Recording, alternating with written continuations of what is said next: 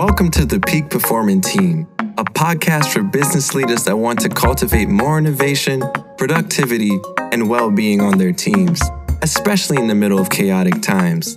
This podcast features advice on getting the right people started right, fostering inclusive teamwork, preventing burnout, and so much more.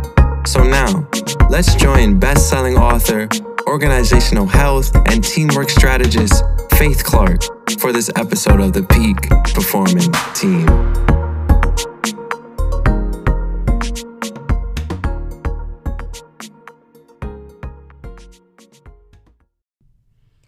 Hello and welcome to this episode. This is one of the shorter episodes. I, I'm not naive enough to think it's going to be five minutes, maybe 10 minutes, where I talk about a specific topic. And this one is based on an, a conversation I had with a client. And I wanted to just expand on a few ideas. We're going to talk about onboarding. Now, onboarding, when I when I asked myself, how did we even come up with the word onboarding? I thought about getting on a ship, um, the one cruise that I'd been on, and I am terrified of deep water. And the what felt like the taking my life into my own hands process of walking up this inclined ramp, uh, possibly falling off. I know I exaggerate, but this process of getting onto this entity that's bigger than you, that's higher up than you. And I wonder if some of these ideas aren't historically built into the idea of onboarding. So, first of all, just some definitions. This is Faith's definition. I'm sure you have something really specific to your organization. I call onboarding the stuff we put new people through at work to help them get oriented to the work and to the new to the company, their new organization. So this bunch of processes, stuff we think they should learn, interactions we think they should have, we have a, a, set plate, like a, a meal of consume this. And after you've consumed it, you will be ready to kind of take your place in the organization. And I think in a model like that, the primary responsibility is the person's. The person has to consume, the person has to integrate, the person has to show themselves capable of taking the stuff in and becoming, you know, part of the new organization. It's like you're the outside new person and you in, help yourself to come in. And of course, it's not that you're doing this on your own. Of course, you have help, but the responsibility is on you.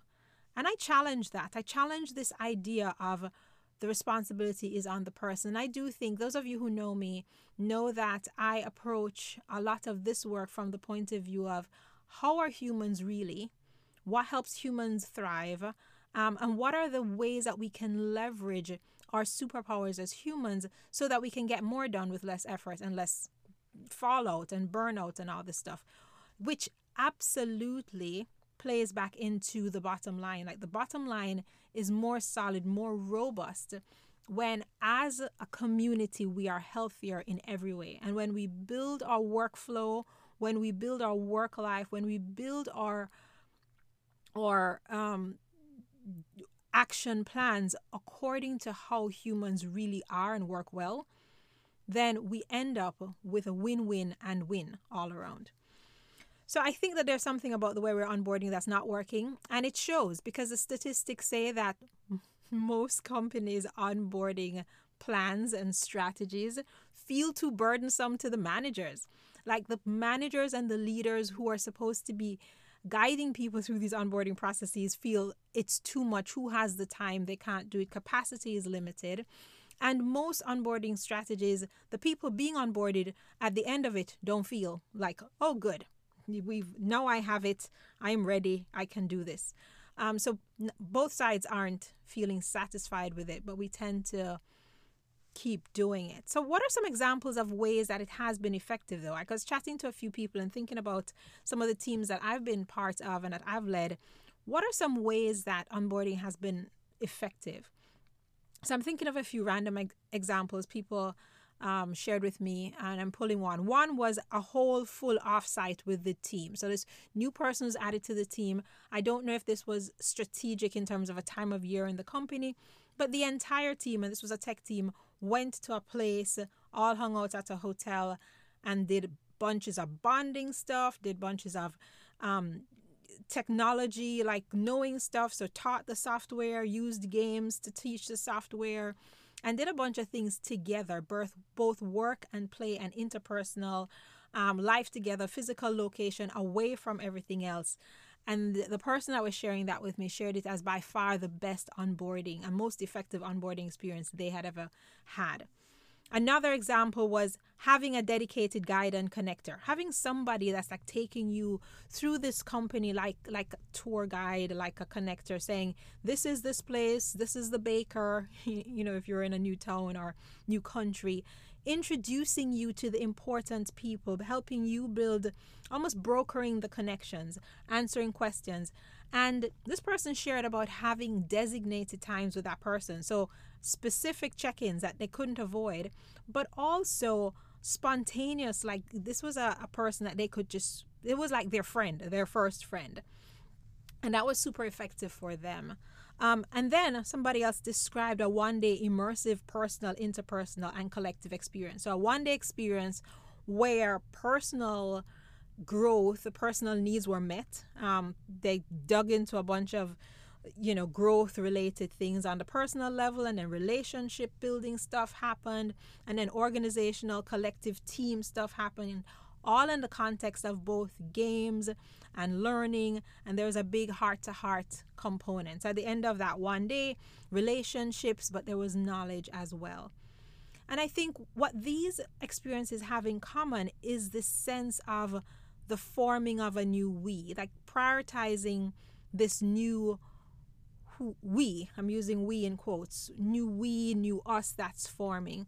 And I think that this is really a community responsibility, not an individual responsibility. And when I say a community responsibility, I think together, whoever the existing team is, the organization, really wants to hold the responsibility to create space for, build connections with, create mutual understanding. I understand you and what you bring to the table you understand me because pause. You know that the resume the interviews none of that helps build a deep understanding of the person. No matter how sexy and how slick and what psychological tricks we use we don't really know the person that we're inviting to join our organization. And the invitation to join is an invitation into I will know you deeper and better. Not just to say when I know you I oust you because you actually don't fit so there's a, a commitment to building mutual understanding, sharing responsibility for each other and for this big picture so that everybody thrives. Because thriving in the organizational space has to mean the business remains healthy and the humans remain healthy. And it's a both and, right? So, how do we build this new we that includes you, that still maintains everybody thriving and the business thriving? And one of the things I noticed is that this how, how do we build this new we? The answer is individual because how one new person, um, what one new person needs to help them feel integrated and a part of the new we is different from what another person needs. So my first thing is, and this is, you know, if you know me, you know that I am uh, pushing back against industrial models of doing things, kind of cookie cutter, kind of same as like factory type of things. Humans are not spare parts, so we're not all the same. The idea that onboarding is the same for every new person we bring in is just um, it's false. It's just it's not right. And part of the struggle we've been having in being effective, similar to what we do in education, is this thought that people need the same thing. So the first thing that I challenge, I'm challenging all of us to do is to think about how can we build flexibility into our processes so that we can craft and bend and adjust an onboarding process to fit the actual human that's being onboarded. So that's one thing. Number two, it's also a collective experience. A person can't be integrated into a new we if the existing team, existing collective, existing staff group isn't being considered. Like, what does the existing team need? Because because a team isn't a monolith, right? This this group of people who work in your organization that are working together, they're not even the same group that they were six months ago. Even if it's the same humans, they're not the same because they change. And worse, you know, statistics are saying when I'm making this recording, now it's um, July 2021. Um, studies say that by the end of the year, 30% of people who were remote in the pandemic are going to have changed jobs or changed career paths. So uh, they're probably not even the same people. You probably have a whole new team, or even half of the people are different. So, what does onboarding need to look like so that the existing team can integrate this new person or these new people? So, it has to be individual, it has to be collective. I'm going to recommend three, um, three three I would what I'm calling them ideas. Um, three things that are important in your onboarding process an individual onboarding process, a collective onboarding process, paying attention to both the individual and the team or the, the um, organization. It needs to have a starting ritual or experience.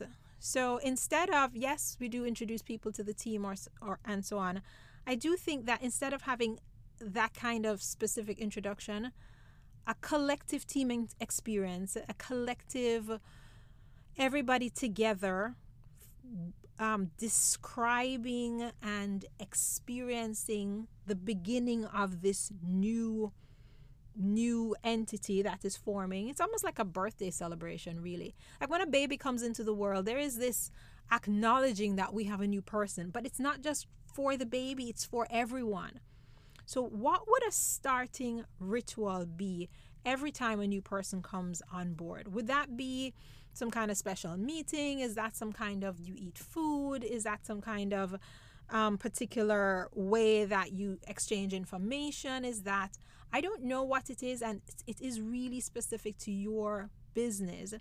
But a specific starting ritual where the equivalent of hazing when you were in college, when people came on um, not hazing, we're not harming people. But when people came into like new dorms, there was something that people went through that says, yes, I am a part of this new thing, and we accept and integrate you as part of this new thing. Have a starting ritual that makes sure to answer these four key questions Who are you? Who's this person being added? Who are we? Who's this collective? Who are all the individuals? And who is the collective? What do we do? What are the what's the single thing that we do as a collective and what are our individual things that we do and how do we fit together? So who are you? Who are we? What do we do and how do we fit together?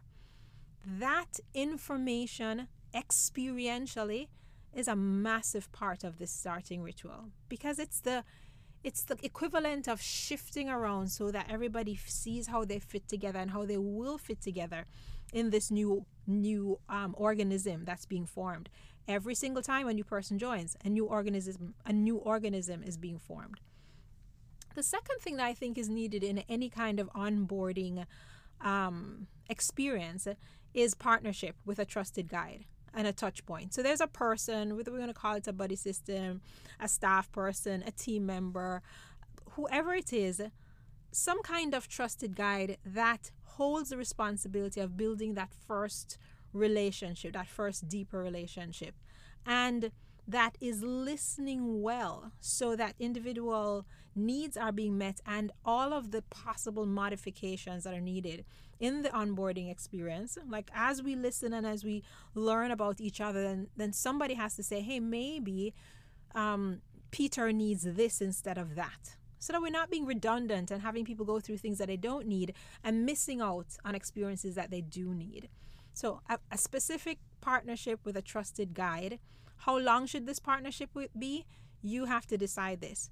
Who would do this depending on the workload and stuff like that? All of that has to be really specific to your organization. What I'm going to say is don't call a person to be a trusted guide and not um, acknowledge that this is part of their work onboarding is an important, effective onboarding um, is dollars, is money made in your organization. So then this person who's being the trusted guide is doing meaningful work and that's super critical to the business. So create space for this person to have the quality relationship that's needed.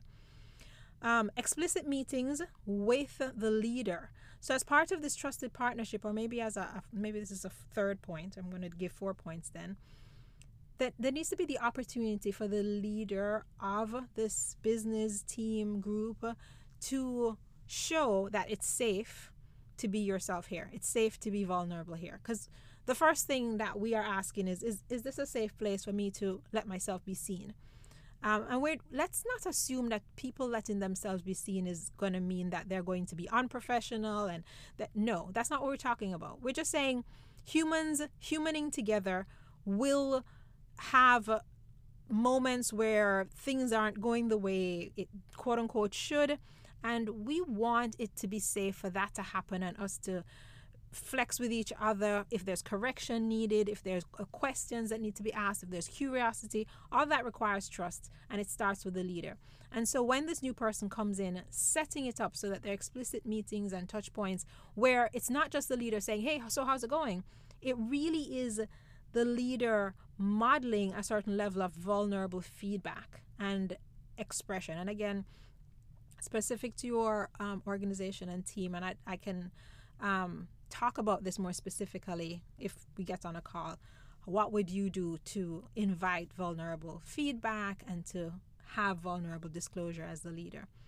So, three things so far we've said starting ritual, we've said a trusted guide, some kind of explicit partnership. We've set specific meetings with the leader that allows vulnerable feedback on how things are going.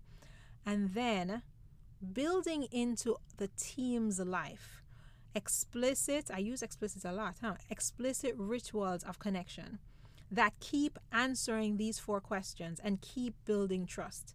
Because this new team this new entity is being formed and a new kind of trust has to be built. And this new clarity on who we are the four questions again who are you who are we what do we do and how do we fit together this needs to be part of normal team life. So it could be something like at the start of the meeting Hey, I'm Faith. I help with so and so, and I do this. Uh, this fits in with our big picture in such and such way. It could be something like that. And it doesn't even have to be as long as that, but this constant rebuilding of our sense of who we are is massively important to that new person knowing their place and them being able to say, This is what I'm doing, this is why I'm doing it, this is how it fits with the big picture, this is how it connects with what everybody else is doing. So, those are some of my top level thoughts on onboarding. Remember that the main idea here is not that we're creating a set of processes and steps that people go through so that they can land on the ship or get into the plane or be in the business and be healthy in the business. What we're doing is creating processes that increase our spaciousness, build space for this person, create connections with this person, helping the person have connections with other people, creating mutual understanding with the person and everyone else and sharing responsibility for each other. Because to be healthy as a part of a team, there is this sense of I care about what I'm doing, I care about my work, and I care about your work, and I care about how my work and your work fits together so that we all can get the job done better and more effectively. I said a lot. It was oh so much more than five minutes.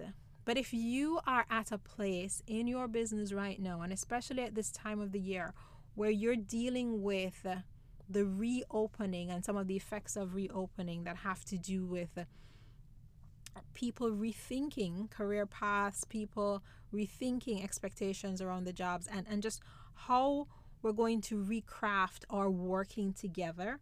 And some of that means how we recrafting our adding of new people since we have to do that.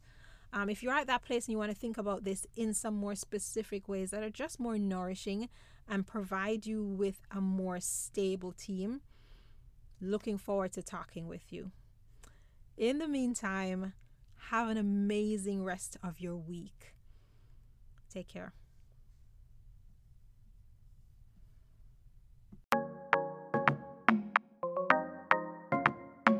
This has been another episode of the Peak Performing Team, where we help business leaders cultivate more innovation, productivity, and well being on their teams. If you liked today's episode, please share it with someone and write a review on iTunes. If you're curious about how this would work with your team, go to faithclarke.com, schedule a quick team performance audit, and get customized team strategies and solutions.